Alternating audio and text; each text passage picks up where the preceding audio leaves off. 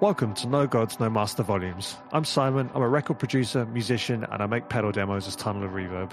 And I'm Gwion. I run Holy Island Audio, a one man effects pedal operation from Wales. In this episode, we talk to Alex at Robot Graves Industries. Alex designs and builds aluminium guitars and necks, and also he's just designed an amplifier. We talked to him about the design processes involved in developing aluminium necks and guitars, how you get into the world as a builder, and his history with pedals, guitars, and building robots. Alex also uses a giant stereo pedal board.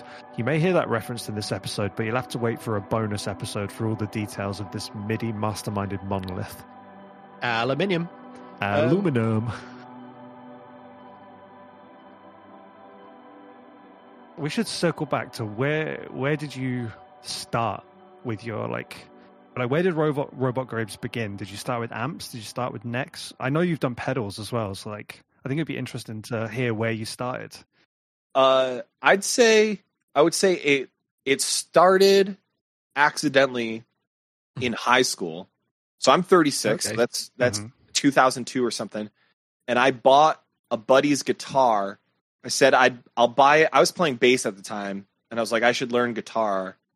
And I was like I'll buy your guitar for all the cash in my pocket. And he was like deal. And so I had a hundred bucks, and he's like, "That's way more than I thought you had." And I was like, "That's less than I thought I had." So we Yeah. both walked out of that thinking it was a deal. But I was I was super into um I just get in, into Rage Against the Machine Mhm. Oh, yeah. and like Tom Morello doing the the kill switch stuff. And I was like, I'm gonna cut a hole in my guitar. I'm in high school in rural Connecticut. I didn't know where you buy parts or anything like that. So I just went to the hardware store and bought a light switch. And I was like, I'm just gonna put this in the guitar and yeah put a light switch in there. And I used an exacto knife to cut out the pick guard. Like I'm just a kid mucking around. But I kind of had this like desire and I, I bought a book, like beginners electronics for guitar or something like that. Mhm. I've Can't got remember. Yeah, it's like the it's a really old book.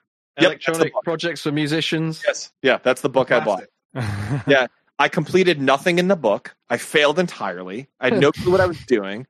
Um, and I just was just trying to muck around. And then after, like, kind of took a, a break from from making stuff. It, it's just like a thing in the back of my mind.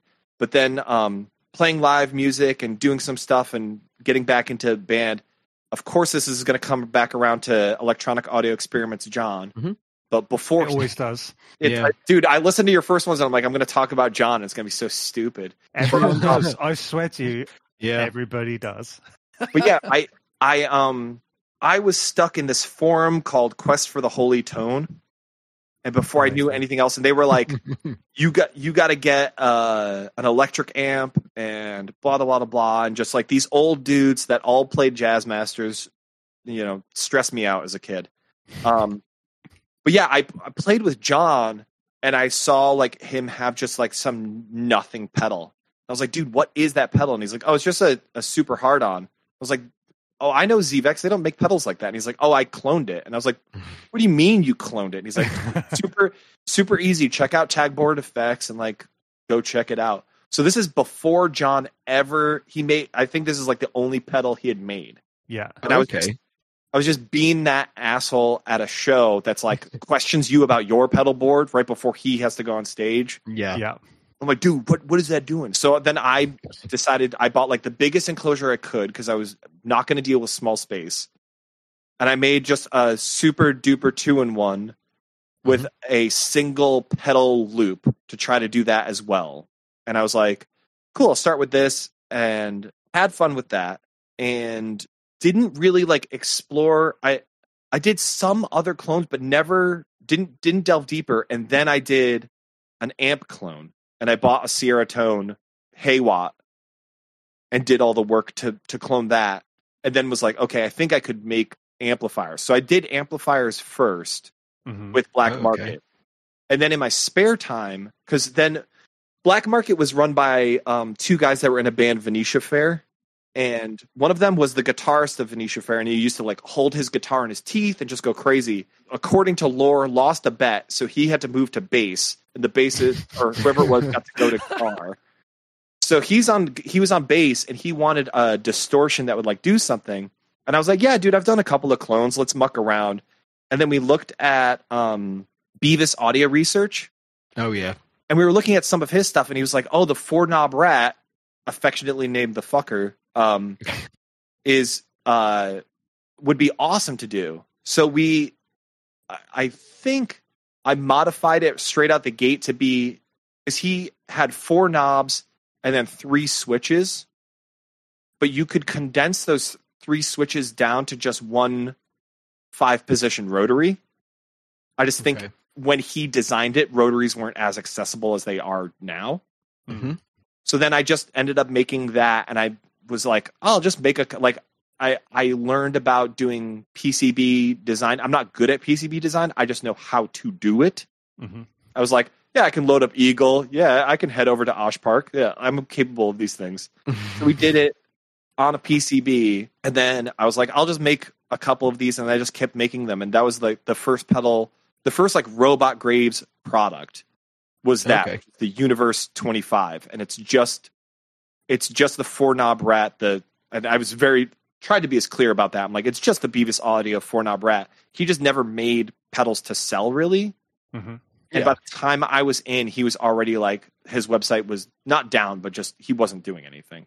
So yeah, I made that, and then I made I made a deluxe version where the second button just gave you a second gain and volume, so you could swap out the gain and volume basically for like I was super into the um, Palisades, and I was like, I wish the Palisades just had a second volume knob instead of just gain knob.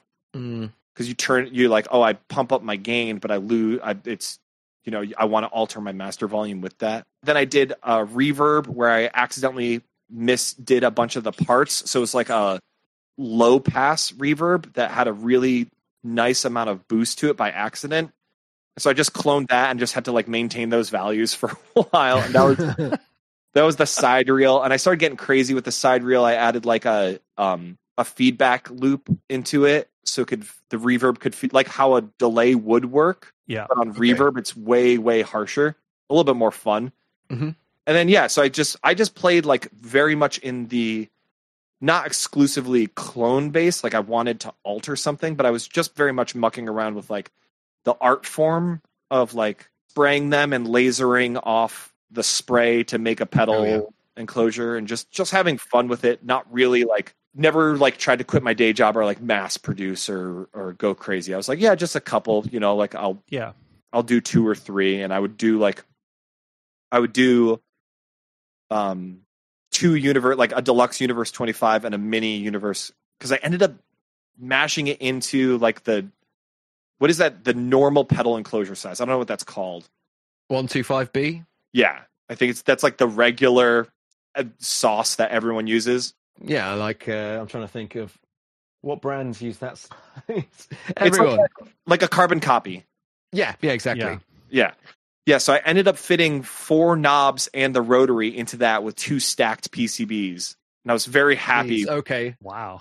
Well, now I'm thinking it might be a 1590B. Uh, is it B? No, is it just a 1590? The the smaller one. I've I was just talking to Simon about enclosure sizes beforehand, so uh, I had Yeah. the Where's, two. where's your I lost the numbers so long ago. It was so stupid. I, I can't. They should not that they should put names to them, but like, man, it is tough. I have no clue what I'm. Right, this little thin thin boy. Yeah, yeah, yeah, yeah, yeah, yeah. yeah. So it would be this. 1590. Yes, yes, yes. Yeah, it So was there that. is a B. I think there's a B in there. Yeah, I think there is a B. But yeah, and I was very happy with like where I was going with that, where I could stack the two PCBs because it Mhm. was the, the the rotary was ended up just being uh, all the post amp clipping options. So it was like okay. none LED, asymmetric diode, symmetric diode, and then MOSFET. Okay.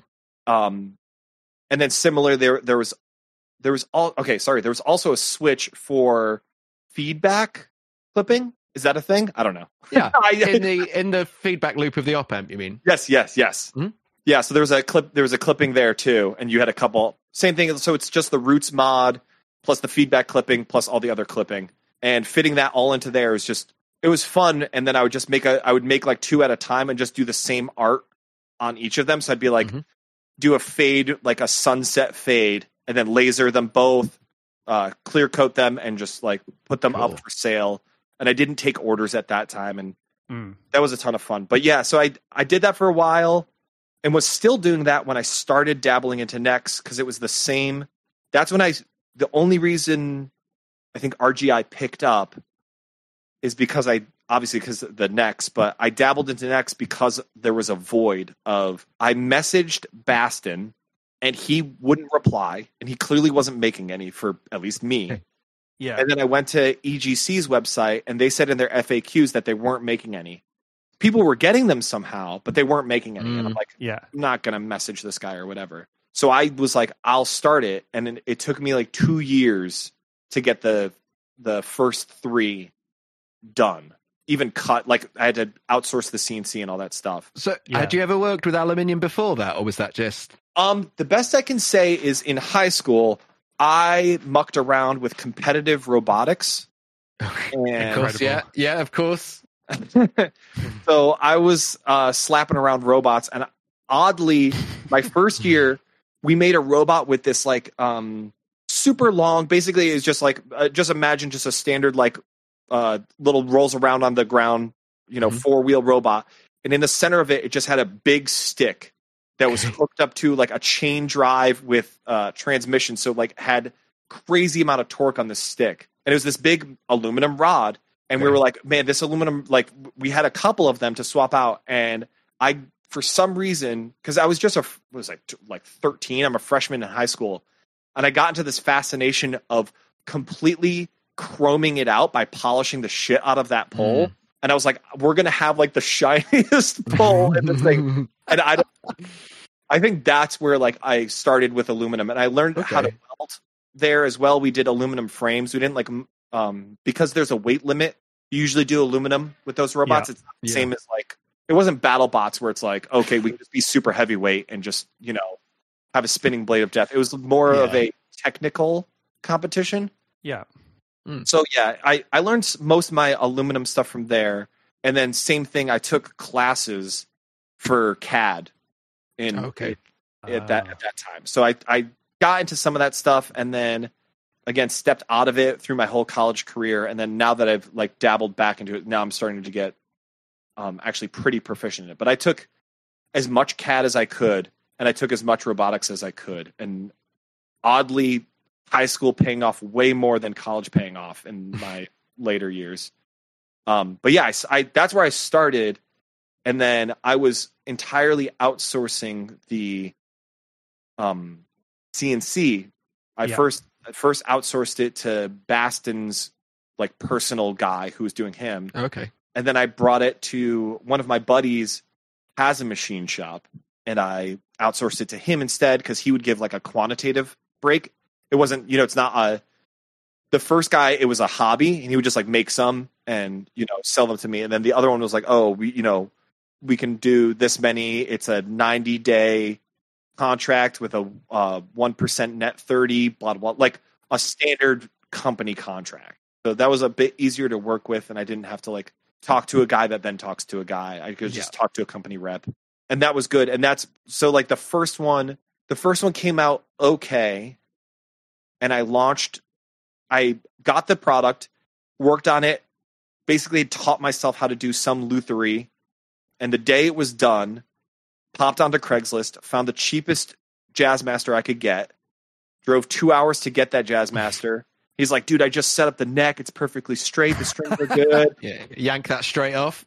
yeah, I'm gonna immediately tear that apart.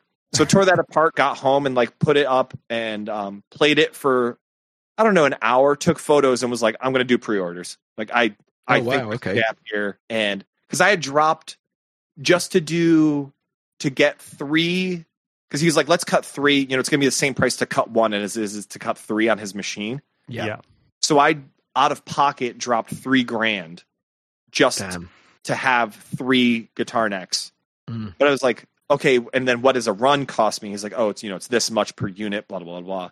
Um, I can't remember even what the pricing was back then. Um, but so I was like, I'll just run a thing and posted it on some Facebook groups of people that were like were following as I went through this two year long journey Mm. Yeah. of like, I have a design. Does anyone have a CNC shop? And then like one of my longtime friends was like, I've got a CNC shop. Like, we'll do it over here. Blah blah blah blah. Six months later, nothing's happened. He's totally ghosted me, and I'm like, okay, gotta, Oh, I gotta move on. It's like lost a friend, and and it, you know, it is what it is. But like, yeah. Yeah. you gotta like that's. I think was one of the big learning things is like if you're not hard paying someone and it's not their job, Yeah. they're not going to work. You know, Oh no, no. Yeah. No. it's one of those I, when i look back i'm like if had i had the foresight i'm like man it could have been a two person company had he Yeah. you know been like he wants to be the cnc guy and i be the cad guy or Mhm. Yeah. you know just a two person business but it never um didn't work out that way and that's life and you move on Yeah. Yeah. and uh so i end up contacting baston i'm like dude i don't know what the hell to do and um that's he was like well, we'll cut the first three because Okay. there's a lot of similarities between his design and my design Mhm. um and he's like we already know how to do almost everything for this so Mm. we already have like all the all the um stuff behind the hood so they basically what i was paying there was the them doing the cam work which is the navigating the machine around the design you make and fixturing and stuff like that so yeah i paid three grand and i was like i'm going to do pre-orders and i launched with 10 and then those sold relatively quickly so i moved it up to 20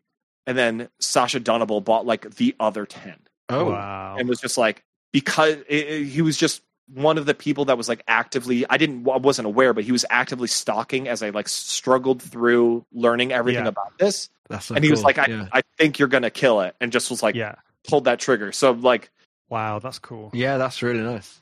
yeah yeah so it was one of those things where it was like over like four days i was like oh dude my bank account just showed up with like $13000 i'm like i gotta i gotta do some work Yeah. Mm.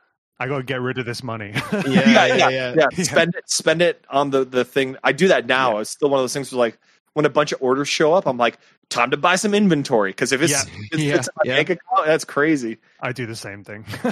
Mm. Yeah. It can't Which be is- there. which is by the way how all business that's how amazon works too they're like oh we got too much money spend it Yeah. Yeah. we're, we're Yeah. looking too we're looking too uh we're looking too black let's get into the red Yeah. um I feel validated all of a sudden. That's awesome. Yeah. dude it, yeah that's how everyone operates, man. It's crazy. And then, um, yeah, so that was, I think that was a huge thing for me. Like having Sasha, I'd say, like John got me into the idea of like you can make stuff because I Yeah. Yeah. I went to college and I was like I'm gonna make guitar pedals. I don't know what I'm doing, but I'm gonna get into it. And then I just like I didn't meet anybody like that. I didn't understand anything like that, and there was just no safety net of like that's a, that's a possible dream. No one yeah. was there, so I just like abandoned that. And then seeing John do it, I was like, oh, you can like make stuff. It's it's possible. It doesn't have to be beautiful. Yeah. And then um and then slowly like grew from that. And then Sasha, him supporting me in that way, which was so crazy. Um, that's what really like broke broke me over the edge of being like, okay, this is kind of cool. I This is like kinda- viable. Yeah. yeah yeah it's there's a there's a there's something here and again that was the same thing of me being like i'm going to target this because there's a void like i am going to spend the three grand i don't know what's going to come out of this but i'm going to spend three grand and then it blew up a bit more And that makes sense. Like even seeing like the the THRD the tailpiece that you made. Mm. That was a total you, gap. you as can well, just call Yeah. you can call the third if you want The third. yeah, I never know. I was when I Oh, was is that- thinking that? I was like, I've got one. I never know how to. I Yeah, I never just heard call- someone say it. I call it the third. Yeah, I mean, it's. I considered putting like the I in lowercase because that was um Dave at Baltimore Yeah. Sonic Research Mhm. Institute was the, and he didn't even remember he came up with that acronym, but he was like, yeah, tunable harmonic resonance device. But yeah, that's the same thing of like, I couldn't afford, nor do I think I would actually enjoy a um new complexity guitar Oh yeah, yeah, But there the- like the way that he was making stuff and some of the like ways it was working i'm like that that looks so cool and i wonder if there's like a more reasonable approach i don't Yeah. want to say like playable i just want i just mean like most of his guitars you know like they're just crazy it'll be like yeah. the bridges in the middle with how much Yeah. length it gives it and i'm like it is the sounds he gets again same thing where i'm like he plays guitar in a way i never would but Yeah. Yeah. is cool as is cool as heck, and the way he gets these like um almost wind chime type sounds out of stuff. It's it's awesome. Um, but yeah, the the approach to that, and I actually talked with him because we like I posted some of my because I struggled. That was a again the same what you were saying the same thing. It's a it was a void that I saw. Yeah. One hundred percent same thing. I'm like I want this. It doesn't exist. I'll just make it. I'm done. Yeah. I'm done Google searching the same shit every week, and no one no one's out there doing. it Yeah. Yeah. so I started design work, but the with like not many constraints. And as I started getting into it, I realized what product I actually wanted to make, Mm. and that was so it was like a two or three year design process Mm. um, before I even put metal and like put a dollar into it. I was Yeah, just okay. designing in on paper, then in CAD, and then like making CAD renders to get myself excited. And I'm like, I don't think this will work. Blah blah blah blah blah. blah. Yeah. It took it. That was the most because the the constraints there are you only have you can't go into like I didn't want to modify the body. Yeah. I just wanted it to go same as the neck. I wanted to go straight onto any Jazzmaster equipped guitar. Could Mhm. just pull six bolts out and put this in. Yeah. So it's like I can't Yeah. go any deeper into the body. I can't. I can't ask the player to add some crazy break angle onto their neck so they could raise the bridge up super high. So the string height is where it is, which is pretty shallow Mm. and I only have so many materials that I can manufacture with. And how am I going to make this? And I was like, I'll just make it all out of stainless steel. I'm just going to learn how to mill stainless steel. That did not go well. That material is tough as nails. Yeah.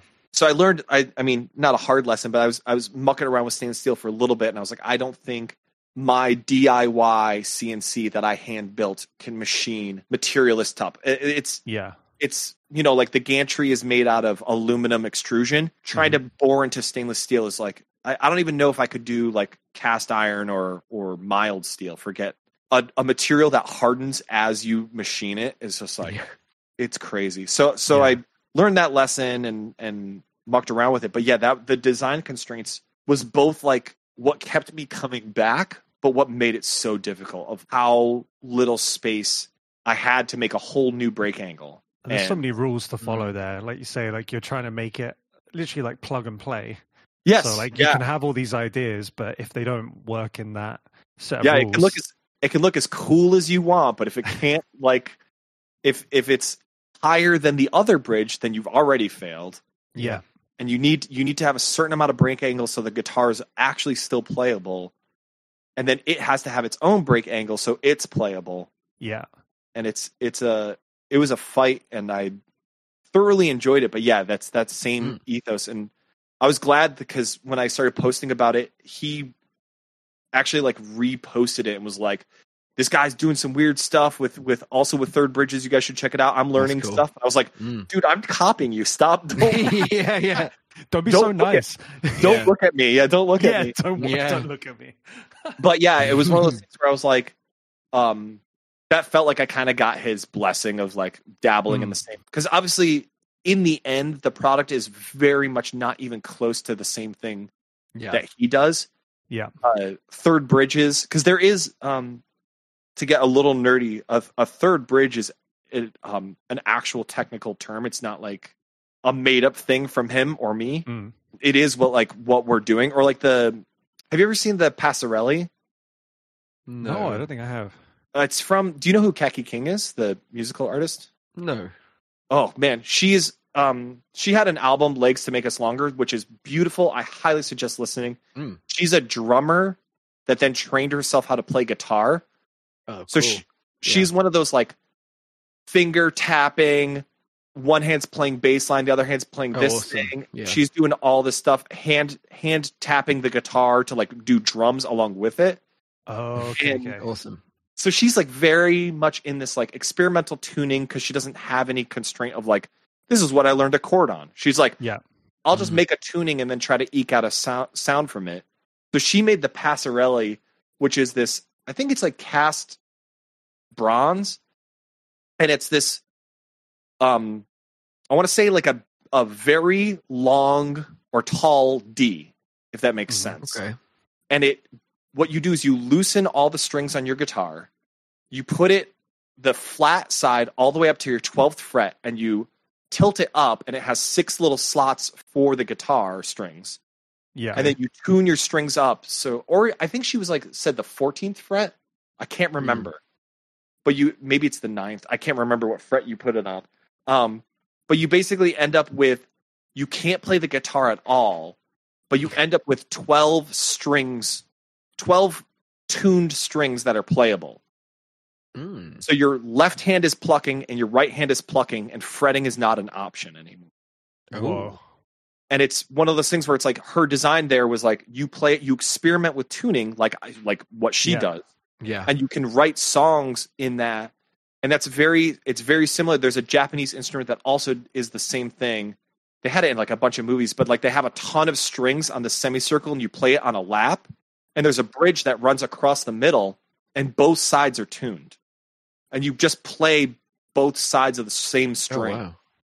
and it just is like a, a weird but yeah that, so the term has been around and same thing like she's turning the the normal bridge into a third bridge and she's Yeah.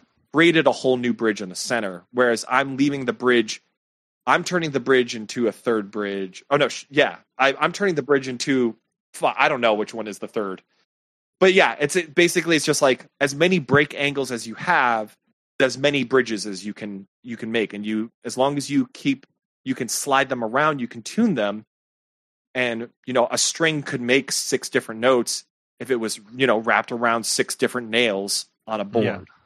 so you can do you know anything you want. But yeah that's that's where it came from and i was trying to come up with a name and i was using the acronym to then also make third was like okay so dave's just a genius just Oh yeah, because I I've seen the guitar he built with one. He has the small Oh, yeah, pickup, yeah. and he built hmm. like the breakout box and everything. yeah Right? the break It's just and like I didn't put a pickup on mine just because I was like I'm just gonna see how it is. yeah Just and then I saw Dave's. I was like, "Yep, I want to do that. Like, I'm going to copy you, Dave." And he was like, "Oh, you know, I'll make you the, I'll make you the pedal." I was like, "Yeah, I when I have the money, I'm doing that." That's so Yeah. fucking cool.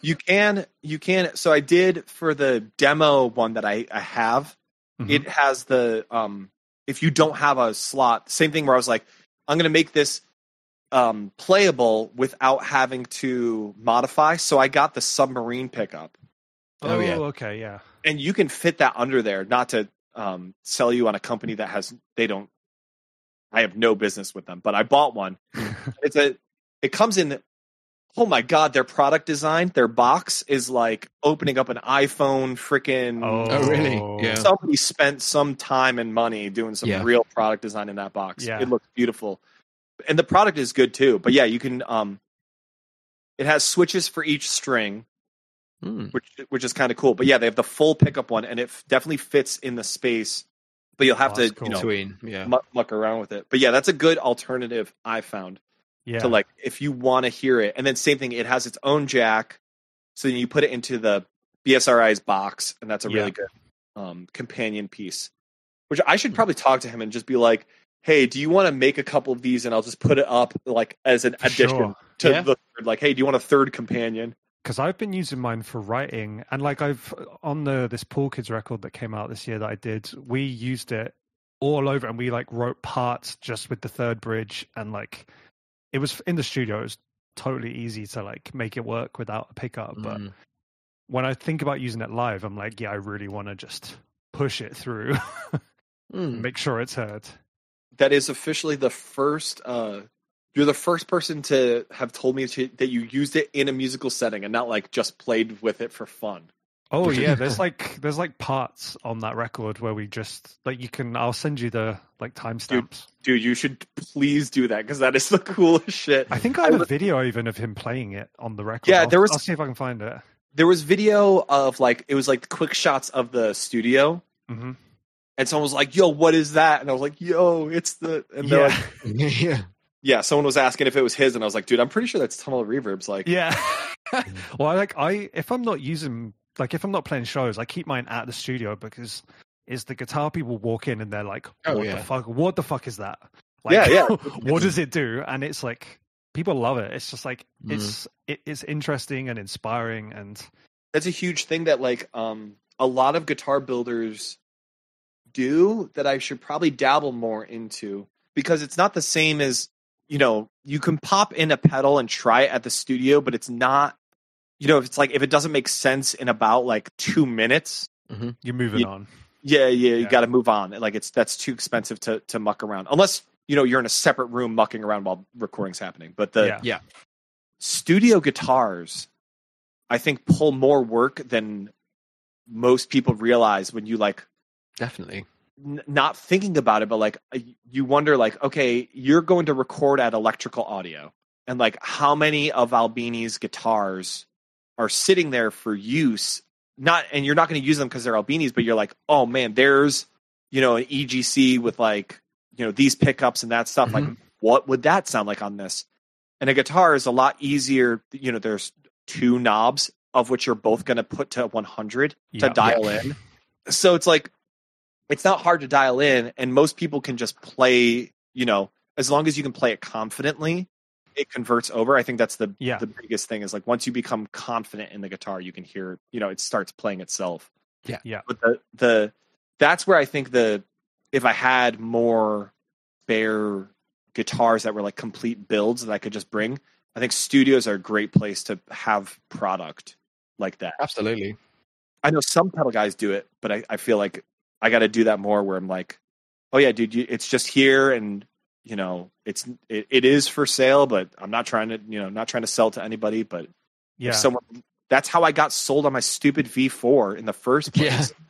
oh my went to record with Mike Yeah. Moschetto and Moschetto, and uh, went to record with Mike. We'll just go with that. and uh, uh, and he was uh, I brought you know there was a couple of bass amps there, and he was like, "Oh, I'll bring my V4," and I used my settings and put it into the V4, and I was like, "Dude, that is the sound. Like I've Yeah. never been more the sound than right now." Mm. So This happened to me. In fact, that's how I ended up with my Robot Graves neck, is because I played yours when you came to my studio. Yeah. I Yeah. played It your all guitar, happens in a studio. and I literally was like, I need this. Like, I Yeah. need one of these, like, right now. And then, Mm. like, six, seven months later, I moved here. And, uh, yeah, it was like the first thing I did was get a neck. And then me and my buddy were building the guitar. And we had, like, a mastery uh, bridge and everything. And then I saw the third, and I was like, nope, I want that. I want that. Yeah. and that's how I ended up with it. And uh, yeah, I, I completely forgot that that's how I. Yeah, I didn't even know that I wanted an aluminum neck guitar, aluminium neck guitar. Oh, you've swapped. Oh, um, You can do it. until, uh, ever so often, uh, I, I like to do it in in a thing and just say aluminium. Oh, nice. It's fun. I get, I get I caught find it- I between find it it- now. I find it funnier than uh I I know some people are like get very American about it and I'm like, eh, I think it's funny. It's just a yeah. what are you gonna do? Spell color differently? Never. See, now I'm do, now I'm like living here. I second guess things. I'm like, I I always stick to what I you know naturally do. Like I'll write color with a U. I'm never going to change that. But Okay. then sometimes I'm like, oh, it kind of looks weird. I'm like, oh my god, I haven't even lived here that long. yeah, you- you're not saying lift anymore. You're adapting. Uh, Elevator. I mean, it's a cooler word. Straight up, elevator is just a cooler word. Than that. Mm. But then sometimes, like, I found like a in like I'm thinking about like a practice space where there's like a freight a freight elevator. People always call it a lift. So I'm like, Oh, do they? like- at least in at least in Chicago they have been. At least the people I know in Chicago. what, what if someone's giving you a ride somewhere? Is that still a lift? No, that's a ride. I say lift. And Oh, that's a ride. People don't like that. Oh, Lift, lift is the What? the app. yeah, I'll give you an elevator. I'll give you. Yo, can you give me an elevator to the store? Maybe I can. I might get that going. just start doing that, yeah. Yeah, No yeah, one will question it. They'll just think you're foreign. yeah. Yeah, well, they know that already. Oh, good. But like, it's true what he's like what you're saying about the whole like having things in the studio because I've been working with a lot of like flying bands as well who just don't bring anything, and that was Yeah. part of like with Pool Kids they brought guitars and that was pretty much it because they knew. Well, I mean, they know knew what I had, but um, it's also being able to cater to those people, but also when people want to try something different, like you know, you'll Mm. record your like rhythm guitars with Telly or Jazzmaster or whatever, and you're like, okay, for the like fuzzy bit or for the double, like let's use something different. Let's get a bit Mm. weird, and then like with yours, I tried your neck and I ended up with one a year later. Or Yeah. people yeah. play people play a pedal and they're like, okay, it's on the record now. Like I want to get one. Like, yeah, Yeah. you've sold stuff for me that way as well. I think. honestly, it happens, and it's never like I'm never like, oh, please try this. Like you know, you can get it it- at www. It's like Yeah, I just have like fucking loads of pedals, and people want to play them, and it's just a place to try and. Yeah. No one in the studio wants to be like pushed a, a product, no, oh no. no! but it- but it absolutely like. Uh, I think it's the same thing where where um like for at like not to say that there's a lot of advertising in in our space or like at our sizes, but like advertising is is something to like consider. I don't really dabble too much in advertising because I feel like it has to be in your hands to really understand what the product is Yeah. in the first place. yeah, Not the same as and anyone can demo it. I, I think the only two places that I've seen really good or really helpful movement is like someone really cool playing one yeah, and, and looking like a total legend on stage. I'm like, Yeah. okay, Mm. you like that. I think that sells people because I think in the end, like when I think about guitar, it's like 90% a flawed instrument. Like it should just be made better, but it is all just because it looks cool and you Oh, feel 100%, like yeah. it. And it's like, okay, so once once you are cool with that and like or and then people whether it's subconscious or conscious, it's like, yeah, I would look cool with a robot graves. I'm like, okay, that's dope. But I think a lot of it is like the, what you're saying is like the more I sell them to customers that actually go out and play or bring it to their friends or do stuff with it, that's the better sale for me because other people are like, what is that? Can I play it? yeah, And that then starts this like cycle of like five people down the chain of like, oh man, I played his and he played his, he played his. I can't remember the last time I played a show and someone hasn't stopped me afterwards to be like, "What is that?" Yeah, Yeah. yeah. it literally Mm. happened to me the first show I played with my RGI build. That I felt really bad. My friend was playing before us, and he broke a string, and he was like, "Does anyone have a guitar?" And I was like, "I do, I do have one, but it's kind of weird. Like it's not, it's not like your telly. You know what I mean? Like it's That's it's why you've got to use guitar. weird tunings. You've Yeah, got to yeah, weird yeah. as fuck. could- Dude, no I was like more than happy to lend it to, but I was like, I just want to warn you, it's got like a cheese grater on it, like it's made of Yeah. like yeah. it's like, and I'm using 13 to 56 or like a weird gauge, and he and he played it, and he was like, "This is fucking am- like, I just I want Mm. this guitar," and I was like, "Well, there you go." yeah yeah it does it's it's um it's a lot of fun and i i a lot of times like when i play i often just leave like i'll bring my guitar out to the merch booth because i'm like Mm, you're Oh, just really? gonna Yeah. make me bring it out here someone's gonna Mm. Might as well take it. yeah someone's gonna i mean it's one of those things where i'm like it's half sponsoring my own band like you know yeah. R- RGI sponsors every tour we go on, so our whole back line is all black market custom from when I worked there, and I oh, got cool. whole, made a whole back line. So it's like two six twelves and a two twelve two fifteen. Split split between two people is like we can we have four heads on stage and we're just As awesome. belligerently awesome. big. It's a lot of fun. I'm in. we did one tour like that where it was two guitar players and a bass player and we we did one tour with a trailer and we were like okay we're gonna just take two cabs each and like we had backup heads and everything Yeah. and Mm, up luxury. until the last we were gonna do stereo and then we decided to just do you know full stacked cabs with mono guitar and everything Yeah, just big mono. it was awesome and then uh we went back to not having a trailer and just having a van and we were like ah let's just go back to we'll go back to just 412s again Yeah. and one 810 the I think the closest comparable band to us. There's this band called uh, Chained to the Bottom of the Ocean. oh yeah Oh yeah. Dude, that's one dope that you guys know them. But yeah, they're they're um they're like gear the other like big big gear band. Yeah He's currently like the their guitarist is playing out of three four twelves, and he's running three heads. And because he, I think he it's like his flanger or phaser or chorus. It might be all three of those in one pedal, but Yeah. it's it's like three output. Oh okay. Yeah.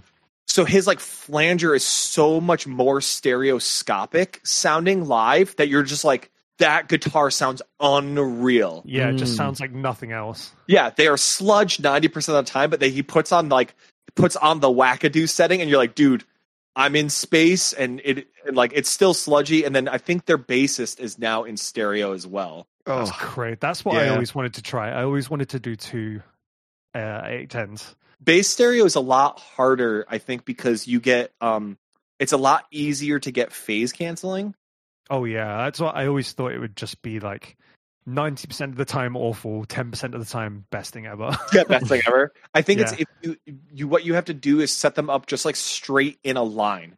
So you're just Yeah. like how like um sleep or or sun not not Sunn O))). Suno would be a bad example because they set them up in a semicircle. it's like a ritualistic circle thing. Yeah, yeah. yeah. But like sleep sets them up in a line and like Boris sets them up in a line. yeah, Mhm. yeah. That's how you just gotta you gotta run it like that and then you don't get any um the wall.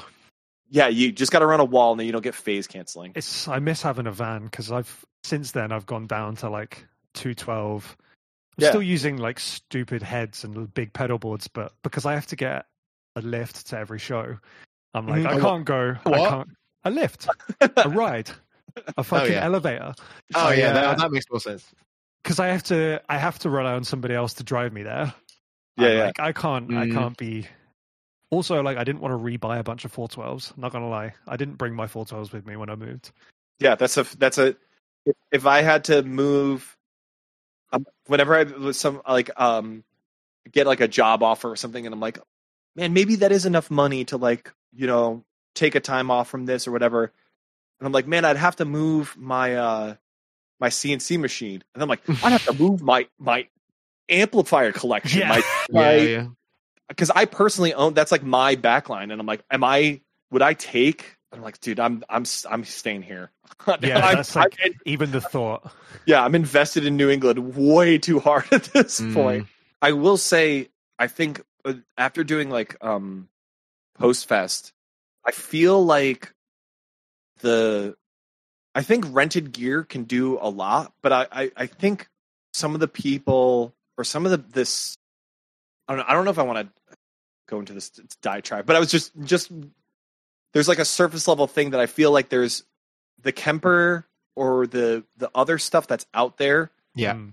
that I think a lot of people say sounds the same, and I agree. In the studio, it can sound as good, Doesn't If feel not- the same. but the thing is, like when I'm watching it, when I'm when I'm hearing it live, I've yet to hear a good Kemper band live, Yeah, Mm. and I don't. I feel like it's got a sound. It's like it. I, whenever I've seen it, it's always been like techie death metal stuff. So it's Yeah, kind of yeah. like so techie. It's. I'm not even listening to it tonally. I, th- I feel like I'm just being like, "Fuck, he's fast." Yeah, yeah, that's, that's like it. Conjurer all use. uh What do they use? The quad cortex. I Oh, saw yeah. them. It sounded fucking amazing. But I know that if I did it for the stuff that I've been playing, I, I know it wouldn't. It would sound. I guess to me, it wouldn't sound as good. Maybe it would sound just like totally cool out front. But Mm. Yeah, it's just one of those know. things where that that's where I've been I'm, I've been thinking about where I'm like, I just feel like there is, um, and I don't know I don't know if what I'm hearing is psychosomatic as well, like. because you I- know, Mm. I'm you know having I'm having this haptic feedback of like, well, like where's the cabs? Like I just want you know mm, I want you to rock out, and you know Yeah. you're still doing you still got your hair flowing, and you're doing a shred solo with your one leg up, and like yeah, dude, it's tight, but it's not like um doesn't hit the same way. And I'm not No. sure if it's like okay, is it stage volume? Because mm. it seems like they're confident, and I'm like, it's it can't be that like the player isn't confident in it, because that's They could just be really good at acting. It's. I, I just like the trouser flap. I think. yeah. Um, when you can feel it shoving air behind you. the best ones that I've seen have been using cabs with the profiler. Yep. So like Okay, they'll have yeah. the line six and then one of those like pedal babies or something, Mhm. still running into a four twelve, Mm-hmm. and it's Yep. kind of like those are the ones that I found to be like the least jarring. Um, Yeah, I, and I think it's I think it's the on stage audio level. Even though the sound guy's going to be like pissed off at you or whatever, Yeah. Oh, always. it's like the the again that like it comes back to like player confidence and just being like that was a huge thing of like why I wanted aluminum even in the first place of like when I was searching for it was like I want to be I want to feel indestructible. Like I want like I want to grip the neck so hard that it feels like I could just like break it with my hand, but know that it can't, and like that is Yeah. the such a satisfaction of like, and I think you know it's it's stylistically comes from different things, but I'm like, yeah, I really come from this like hardcore background, and the music now is way closer to post rock or post metal, but it's like Mm. I come from this part where I'm like, I don't want to stand still and perform uh the song. I want to perform a show and I want to move around and like headbang or whatever. And it's like the confidence in my instrument is the confidence in myself and stuff like that. So that's definitely where that's that that comes from. And I, I yeah, I wonder if it has any haptic feedback into the like not having a cab on stage or you know show cabs that don't This- do anything. Because Yeah. I saw Old Man Gloom recently, and they were all playing. Were they? Was it, they were they were quilters on stage anyway, Mhm. and it kind of broke the illusion for me a bit. I think I, I don't Yeah. know if I was just expecting because then there's the opposite. Then when I saw Oathbreaker years ago now, and that was like just a wall of gear where everything was interesting to me, and I don't know if it did sound as good as I thought it sounded, but there was just something about it that was like. It just This- appeals more to people like us. Yeah, it's like weirdly magical, and I can't look away. And I'm like, everything sounds incredible, and Yeah. how much of that is just me imagining how good it sounds, even though I am Yeah. hearing it. I don't know. Well, it's like seeing Boris with like a space echo on stage. And like I've seen a thousand space echoes, I've used a thousand space echoes. But when I Hmm. see one on stage, I'm like, Yeah. that's exciting. That's so Yeah. exciting. Yeah, it's like um oh man, I can't remember there's a there's a piano player that's like uh that uses he's like somewhere between technical and not and he has a space echo that's Hmm. tap off and he like will put sponges into the tape as he's playing pieces and it like it warbles the echo in like real time and I'm like Mm. it's it's like yeah i'm sure he could just t- like like micro turn a knob on on a Yeah. really good thing and get very close but like the way that it's physically manipulating in there is part of that experience of like it would never be the same like the tape that day is acting this way his sponge is this way or like whatever the heck is going on Yeah. And it's the same with the cabs, right? It's part of the show at the end of the day. Right. Like it's the It's a show. performance, isn't it? Yeah. Mm. there's definitely just something something about it I remember seeing like a s- being side stage when I was we were touring with a band who had a silent stage, and it was the first time I'd been like that close to it, where everyone was on ears, no one had amps. This Yep. was like quite a few Mm. years ago, and I remember just being like, "This is so weird. There's not even monitors. I'm just hearing drums." yep Like- you just hear drums Yeah, it's just the strangest thing. it is crazy. It's also crazy to me to see like when a band is super big and you know that they have like a, a dry stage like that, and you watch people side stage watching like, Yeah, Yeah, yeah. dude, you are side stage just to be seen to look Yeah. cool. Mm. Because I hear know, in the back of the PA. yeah, Yeah. I know what you hear is absolute shit. yeah, You're hearing the drummer play his practice. yeah, Mm. and it's phasey and wobby. Oh. It's like when I've I've teched for bands and like Yep. you're sat there waiting for someone to break a string and you're just like, this just sounds, you know, not as good as out front. yeah, yep. It is not. You're not in the zone where the sound is, man. yeah, Mm. it's wild. Where we should really touch on the design for the ritualist before Sure. we uh, wrap up because it's like so we've we've seen where you were with your early designs. When did you reach the point of I want to go full guitar? So okay, so I was manufacturing, I was outsourcing my manufacturing, and it was costing me just to get a raw piece of uh, an a unfinished neck in the door was costing me like three hundred bucks. hmm So even no matter like how much I ordered, the the other downside is again it was like net or ninety day contracts. So if somebody Mhm. wanted, somebody asked for something new or a, a different inlay or something like that, if I didn't have it in stock already made, I'd have to order it and it'd be at least a three month wait. And then I could start doing luthier or like it takes about like 15 hours of labor to transfer from raw neck over to a finished neck. Oh god, yeah. Wow. That's pretty intense. Yeah, it's it's a lot of labor.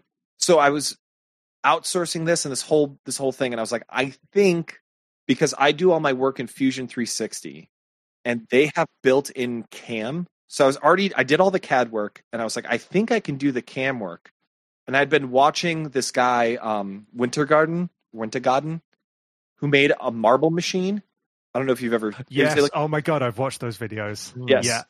So he he made a marble machine by doing um by just being like a regular maker and just doing this like thing. But it really only like played one song and only worked once through the v- editing of video.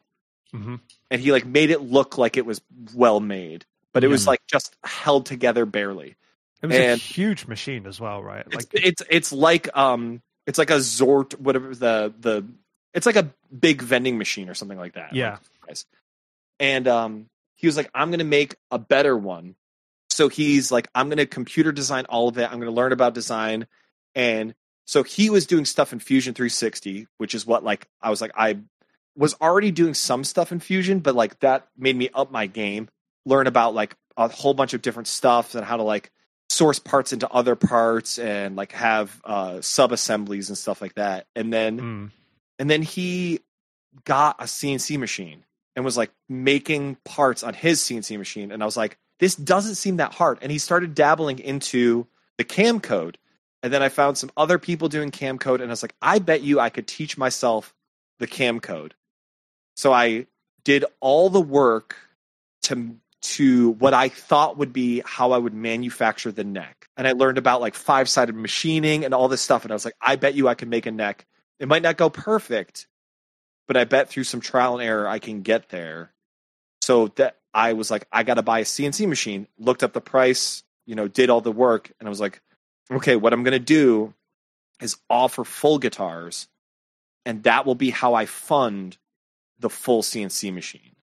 So I oh, had- okay. I had two people. I was like, I will make you whatever you want. I don't care as long as it's not a double string. Um, I'll make you whatever. And I had two people take me up on the offer, and those are the two models that I ended up that I just then continued to offer. So they're like technically, if you want to call them, they're signature models that like these people paid upfront. They're they still paid cheaper than what the even what the current guitar is, Mhm. Yeah. but they it was a delivery time of when I figure it out Yeah. like that's just gonna have to be how it is so yeah, Yeah. the the ritualist came about from um same thing from Chained to the Bottom of the Ocean their guitarist was like yeah i'll I'm, i'll be stupid and jump in and uh so we did that and that's how the, he was like let's combine this this and this and you know a little bit of the fap lip from this thing and a Yeah. german carve and i like tossed some stuff at him and pushed back on some things and we got to somewhere where we were both comfortable. So his he has like in his inlays on his twelfth fret are chains on there. Yeah. Oh, awesome. Yeah, it was it was a cool thing. But yeah, that was it was like I only did that after I don't know, I think I made necks for like six months to a year and I was like, I think I'm ready to do the full guitar. Because it was a lot more of like the engineering isn't I did I don't have any constraints anymore. I don't have to match the Fender pocket. I don't have to Yeah. match anything. I just have to be like it takes strings and holds pickups and that's like the the, the those are the constraints at that point. So Mm. it was nice and I already had the neck as like a base model to go from. So Yeah. that's that's really where it came from. It was just looking at what was out there and looking at like somewhere between EGC, Seeger, and GCI and uh, a ton of other builders where I was like, uh, even like uh, Tides, he has some like German carves that I was like, but he does his German on the wood ones. He does it by hand with like the huge router thing, and I'm like, you're gonna kill somebody someday, but Yeah. cool. But yeah, so I I ended up like programming all of it, and yeah, so the first one was just a acrylic single knob ritualist that was, and then he came. We came up with the naming convention with him, and then John wanted very close to a Jazzmaster, so I just um the traditionalist is the the follow up of like a way more classic Fender esque design. The only thing that's really different is the the top horn cuts in deeper as to not end like because the neck the neck pocket is way deeper into the guitar. It's it's not the same. I, where I want to say like this the 16th or 17th fret is where the the pocket normally starts Yeah. on a Fender, whereas these like the pocket starts at like the 20th or Okay. like 21st fret. So it's this really deep inset thing, but that same shape that you're like you're used to. So I couldn't have the horn come out there. I there's other people who don't like when someone does an uh, EGC with the Telecaster shape. He Yeah. just doesn't like he just engineered it so it's like oh it's just the Telecaster shape and you just bolt it on and his pocket is way deep. And that horn is just like a flat section that just comes out and it's not to me it's not an elegant design. So that that's like part of it is like trying to match in this uh, this elegance of like I want the pocket to come flush. I don't want there to be any sharp right angles or Yeah. anything like that. I just want it to be clean. So yeah it was the shape was a a ton of uh ton of feedback from him a ton of constraints because he wanted acrylic out the gate Mhm. so we made it like way thinner, Mhm. hollowed out some stuff, and like changed the. Sh- I tried. I don't know if I altered the shape too much to try to shave on save on weight, but man, acrylic is so heavy. It is monumentally heavy, and um, you could hollow it out, but then it ruins that crystal clear Armstrong look. Yeah. Yeah. And I do like I, on the opposite end of the spectrum. There's like Illuminati who also do an acrylic that lights up, Oh yeah. Oh but yeah. their theirs is all frosted because they hollow out the interior space to to make it. Ah. So their guitar, they're See. both their neck and guitar are both super lightweight, Yeah. and I love them for it. But it's like they are function and then derive the form from the function, and their function Yeah. is entirely about like weight saving. hmm Mhm. And then they're like, and then their their manufacturing is perfect. Is crazy how good they are. For me, it was a lot of I want form and function to be at the same time. I can't put one before the other. Yeah. Because I know going back to that about that like being confident and being like feeling like you belong on stage is so hard to do and I'm like I want it to feel at least for me I want even when I'm watching someone play my guitar I want to feel confident in them Yeah. Yeah. see and and be that way. So it's like, yeah, this whole like it's got to be crystal clear. It's got to look cool as fuck. Like it's Yeah. just I can't I can't skimp on the coolness just to um save, Save the weight. weight. Yeah. Yeah. So I and then I still try to like in the um electronics enclosure I toss a little bit of um polish in there, but you'll still see some machine scarring because it's just impossible to sand. It's like sanding the inside of a pedal enclosure. It's just an impossible task Yeah. I can imagine. you can't get into the corner. It's just the corner. It's the corner is impossible task. But yeah, that that so that the design came from there, and then has um has evolved as I've done. You know, um I did one 30 I did two 30 inch ritualists for two people that wanted like basic style, Yeah. Mhm. and one was uh like a river pour um elm. The it was from the Boston Gardens elm, like a diseased elm Cool. and uh, Mm. my cousin did the the river pour for my friend. That was a dope project to like. It was like all three of us like coming together to make it, and he did stereo rig, did his. So it's a bass six setup. It has normal guitar placements, but he has a third pickup in the middle, Mhm. and Avedisian wound it so it's just the first two strings Oh, okay. Interesting. on its own jack, so he could run a whole baseboard and just run those two, which is dope. Hmm, yeah, that sounds proper. In- ah, that's. I've never even thought about the fact that the pickup doesn't necessarily need to be wide. You know, coiled around. Yeah, I the- will for the whole. His feedback Length. was that you you do have to think about it it's creating a magnetic field so it is not Mhm. just the first two strings but it is Yeah. mostly the first two strings a good Mhm. healthy bit of the third string and then you know drops off considerably Yeah. but yeah you can there are people who do have like the the single wound there's there's some guy that's on Instagram that makes the weirdest freaking guitars and he just keeps making these like hack guitars but one of them he has pickup and it's just a a, a single coil and it's just like a ring of of coil around a single pole and it's just single string pickups and he just like puts them wherever he wants Oh wow.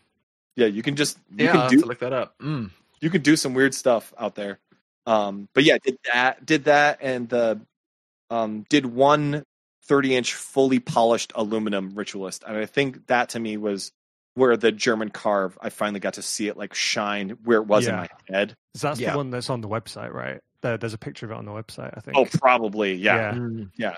I I made it. Um, again, it was one of those things where I'm like, with the 30 inches, I was like, okay, it's going to be a questionable. I'll take the, like, I'll take the task. I think I can do it, Mm, and I will. Uh, to go off on a tangent, I, I've had people ask for stuff that I've just straight up said no to, yeah. or I've taken a week and done research and then still said no to because I just won't. There's still constraints of what I've taught myself and what I know aluminum can do, and my Mhm. design aesthetic and my engineering Mm, um, choices that I'm like, I don't think I can solve this, yeah. and I'll, I, I might get there. Like there, one guy wanted a 12 string bass neck, um, which I, again they exist, and he was like, it's for this thing, and uh, you know, I'll, he was seemed pretty open to like whatever I needed to charge, he would pay because he was tired of truss rods. Yeah. But when I calculated the string tension, it was somewhere near 400 pounds of string tension. And I was like, I think I need a truss rod regardless. Yeah. I don't, Yeah. because the the neck he was running had two truss rods. Yeah. And he was like, Yeah. I don't like this. And I was like, dude, I think you're just screwed. Like you, Yeah. if you like Yeah. 12 string bass, you're fucked, man. I don't know what to tell you. Yeah. Mm. So it was one of those things where I was like, I uh, maybe at some point uh, I can make one that's doesn't have a truss rod, but just has stiffening rods in it that are you know some just some stainless steel rods that just bolt all the way through it. But I was like, at this point in my life, man, I did some minor calculations, and this seems titanic. Yeah. That's Like- wild. Yeah, it's crazy. People, I mean, again, it's like someone asked for they wanted to do um an exotic design, and they wanted like a seven string Floyd Rose, and I did say yes to it, but I was like, this is the the price point of how much new stuff you have to I have to design. Like, unless you're cool with 5K, like this is Yeah. a, a Yeah. dog of a guitar. Yeah, it's a huge project to Yeah, Mhm. yeah. to create these things from scratch. Like Yeah. yeah, so just much work. straight out of my brain piece. Like, just Yeah. there's nothing there to base it on. And I, it would be, and it's one of those things where I'm like, that would be sick. And at some point, I might dig into that of getting Floyd Rose onto aluminum because it's, uh, again, one of those things where I'm like, I think that market is sorely underserved. Yeah. Yep. Of like, yeah, someone wants an, ex- someone wants a like sharp explorer, or I don't even know what those super radical shapes are, whatever they're called, like the lightning bolt freaking like oh yeah. spiky ones. There's a whole group of those guys that just like love exclusively those in like hot green with the black stripes and stuff like that. And I'm like, Yeah. the thing they want is the Floyd Rose and the seven string. And I'm like, yeah, I just need to need to dabble into that stuff. But again, it's the the the projects are good because the I go for like where I see voids in personal things. Like Mm. if I ever get back into pedals, which I would like to, I think the only thing I really want to do is stereo pedals. Okay. Interesting. Yeah. I really want to do like a stereo boost with some EQ. And I feel like it would be a lot of fun. And I know that my niche would be small, but there are people that I think at the end of their stereo chain would just love to be like, oh, it'd be cool if there was a louder button. Mm-hmm. Yeah. And in stereo, you're screwed, or you click two buttons, or you get buy two boosts and put it into a double stereo looper freaking thing. So you have one, but like Yeah. it's crazy. I'm like, no, it, there should just be a simple solution out there. I, when I, other people will see things that they want, and as long as they're open to like what it costs to do the R and D, Mhm. usually I'm open to a lot of things. But yeah, I will, I will say no to stuff. Um, That makes sense. which is yeah, I think uh, we all say no to stuff, Oh yeah. Yeah. 100%. Yeah. which is which is It's, good. diff- it's difficult to do, I think, as well. Um, feels like there's a lot of pressure to agree to things, especially when people are sort of uh, I don't know, nice to you over the internet. You feel like, oh, I, I do want to help you out, but that would take up so much time. Um, maybe people don't quite realize that as well. it's nice because I don't. I mean, the the big thing that I get away with that I think the pedal guys, at least it's a lot harder to do, is I can agree to something usually because it is an engineering task and Yeah. it is not nearly as trial and error because Mm. you might be able to like again you might be able to say like oh can i get a big muff with a boost and you're like okay yep that already exists Yeah. uh, it's Yeah. called the blunderbuss and you can get one Mhm. but sure you know whatever um Yeah. and a lot of that stuff can be plug and play but if someone's like oh i want this this this and this and you're like okay are you trying to pay for a whole custom circuit that could take anywhere from one month to nine months or you Yeah. know Yeah. whatever what kind of feedback are you looking into it's like okay if you're just asking me to like design a new dirt pedal with some of your words as inspiration you know Yeah. if i'm low on dirt pedals or whatever you might be able to be like yes i'm going to do that because i was already going to do that Yeah. Yeah. but a lot of times I can say yes to some things because I can just go, oh, it's just a little bit of engineering. Like I already know how to do the work. Like right now, I the, the next task, I actually have a, a couple of tasks from an, a builder up in Canada that wants headless, and Oh, okay. which will be cool. I, I don't think there's many. I don't think there's anyone that's dabbling in the aluminum headless market I don't think I've I ever haven't seen, seen that. anything though. and it's a lot of stuff of like some of it i'm like oh, this will be a little bit harder but beyond like the initial constraint of the design i'm like a lot of this is just the work i've done before it's just a new i just have to redo the neck profile i just have to do this do Yeah. this, Just adapt it. and just do like it's i have to do all the work over again but i've done the work before and it's not nearly as crazy as being like oh this project i have to learn how to use vactrols it's like okay that yeah. could take, I don't know how long that'll take. It could take Yeah. any amount of time. I have no Yeah. experience with it. And um, whereas this, it's like I'm sitting. Uh, ne- I have a body next to me with a pocket sitting here, and I'm like, cool. I just got to pull some, num- you know, pull the data off this pocket and start um, doing the design work for the pocket, and then it's my standard, like the work I've done for five other neck designs. I just keep going. Like the the only reason I have a 30 inch bass neck for Mustangs is because someone pulled the the the trigger and was like, "Yeah, I'll pay the extra amount to get that to design get in the there." custom one. Yeah. Yeah. And I was like, "I'll then we'll carry it," and um, and it works. It's it's a lot of uh a lot of fun to do that, and I do like the the design requirements. And the same thing with like some of them are even easier than I think people realize. Like, um, I just did a custom inlay with somebody's initials in it. Mhm. Oh yeah, I saw that. Yeah. Well, I saw text in a in an inlay. Yeah, yeah, and it's like it, it's um the way I do inlays because so there's a, a constraint within aluminum does have an expansion and contraction at a much different rate than inlays will, Mhm. um, and different than wood, uh, and so inlays in wood will still like a block inlay can still pop out on a wood guitar. It just happens sometimes but there's still wood fiber to grab onto for the super glue and all that stuff. There's it's obviously aluminum is borderline non-porous um, as a material, so getting those inlays to stick. So I I've adapted my process that I make like a a well around the inlay of hot glue, and then I overfill the inlay with epoxy. Mhm. I, I I also sand and uh, acetone it right before I pour, so I have a very like uh, unoxidized surface that's ready to pick up the ready to adhere is what I want to Yeah. say. And um, I over pour it and then grind it down so it's like perfectly Mm. flush, and then I still coat the whole thing in super glue so any possible gaps get still completely filled. Um, so that process, it's like any shape can be inside those inlays as long as I can. The, the the only constraint is milling it. Yeah. Um, so someone was asking for like, I think Tony Iommi like cross inlays, Oh yeah. Oh yeah. and I was like, yes, I can do them. Just so you know, they will have like softer. They won't have a sharp corner that a chisel can do. I can't take a chisel to an aluminum fretboard. It just it just doesn't work. And I was like, there is that constraint, but otherwise, I'm like, it, it will be pretty sharp. It'll just be a little bubbly. And in the end, the person was like, no, that doesn't work for me. Like, I want the sharp corners. And I was like, okay, Mm.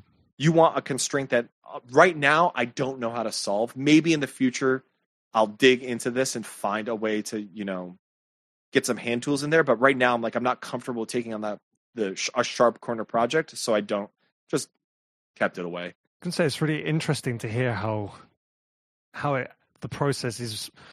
You know, you offer all these custom options, and like obviously it relies on somebody being willing to pull the trigger on it. But it's I feel like it's kind of rare to be able to hit up a company and be like, "This is what I'm looking for." Like, Yeah. can it's you like do it? surprisingly, surprisingly organic. I think like it's just the demand is there from one person to begin with, and then it sort of develops into something that you can offer. I think that's quite a nice way for things to to grow in in a design sense, at least.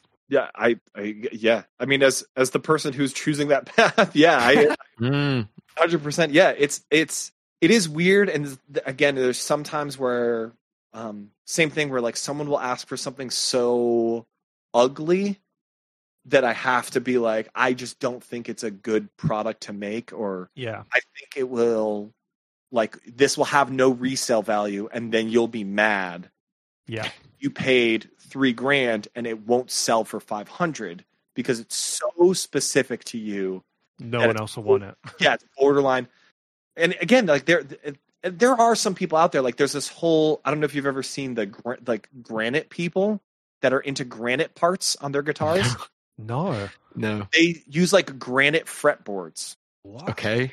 and it's like a whole tone thing. And again, like I'm an aluminum guy. I can't really comment on how stupid it could get. Mm-hmm. But it was one of those things where he was like, I want to do an aluminum neck with a granite fretboard. And it was I'm not I'm not like, you know, it wouldn't be so ugly that I think it, it was just one of those things where I'm like, I don't I know so little about what you're asking Yeah, that I just can't even fathom what I would yeah, do and then like and then the other times i will also push people to other companies like um same thing illuminati right now has done fretless um Yeah. yeah, aluminum guitar necks. And the way i asked him about it and i was like how are you doing it? Because i'm so if people are using wire wound it's just going to dig into it. Like you're going to put a scarring into it so fast. And normally like people on with wood they wa- they like hard wax them and then you re you have to like redo the wax every so often. Same thing with like all violin players all cello they like they do fretboard conditioning so that it wears through that before it hits the wood. And then they like you know they can recondition and do all this stuff i'm like if it's aluminum no one's going to do that. They're just going to assume it's going to work. So if i put conditioning on it it's just going to wear away and then they're just going to wear a hole or divot into the neck. So i asked him what he did and he was like oh do you have access to a bead blaster? I'm like of course no. I have no access to that. Oh He's yeah, like, yeah. sure. Mm. He's like, we bead blast it, sand it, bead blast it, sand it, bead blast it, sand it, and that work hardens it so much that it can't will no longer take wear from the strings Wow. it's super hard. So like the fretboard is it's technically brittle, but everything underneath it is not brittle. It's just you know strong aluminum. hmm So it's like the you wouldn't be able to dent it. You'd only be able to chip it in that sense. Yeah, So it's just like you know, similar to like the the um, glass or whatever. But it's a cool way to do things. Yeah. But yeah, a lot of times I'll just have to I have to be like, there's someone who's doing it better. Same thing with when people ask for six in line, and I'm oh like, yeah, I, have yet to dabble. I I think I spent a week trying to design a six in line that I liked, and I just didn't Mm. like them. So I was like, Mm. nah, not now. Maybe Yeah, in another not year. Yeah. yeah, I'll come back to the sketch pad. We'll see. I just I don't now that I've done the offset three and three, I'm like it's my signature. I'm just yeah. Yeah. I don't want to. Well, that feels like a good place to wrap up this episode. That's been Mm-hmm. super fascinating. Well, thank you Mm. so much for chatting with us about it. Where can where can people find you? Where's the best place for people to find Robot Graves? Uh, I, everywhere I'm Robot Graves at, at robotgraves.com. Easy. Robot Graves at robot. uh, yeah, Alex at robotgraves.com is my email. You can do do whatever For you your want. twelve string bass next. Please Yeah. don't. Hit that. If I get a pile of absurd requests, I'm gonna be so mad that I said anything about that.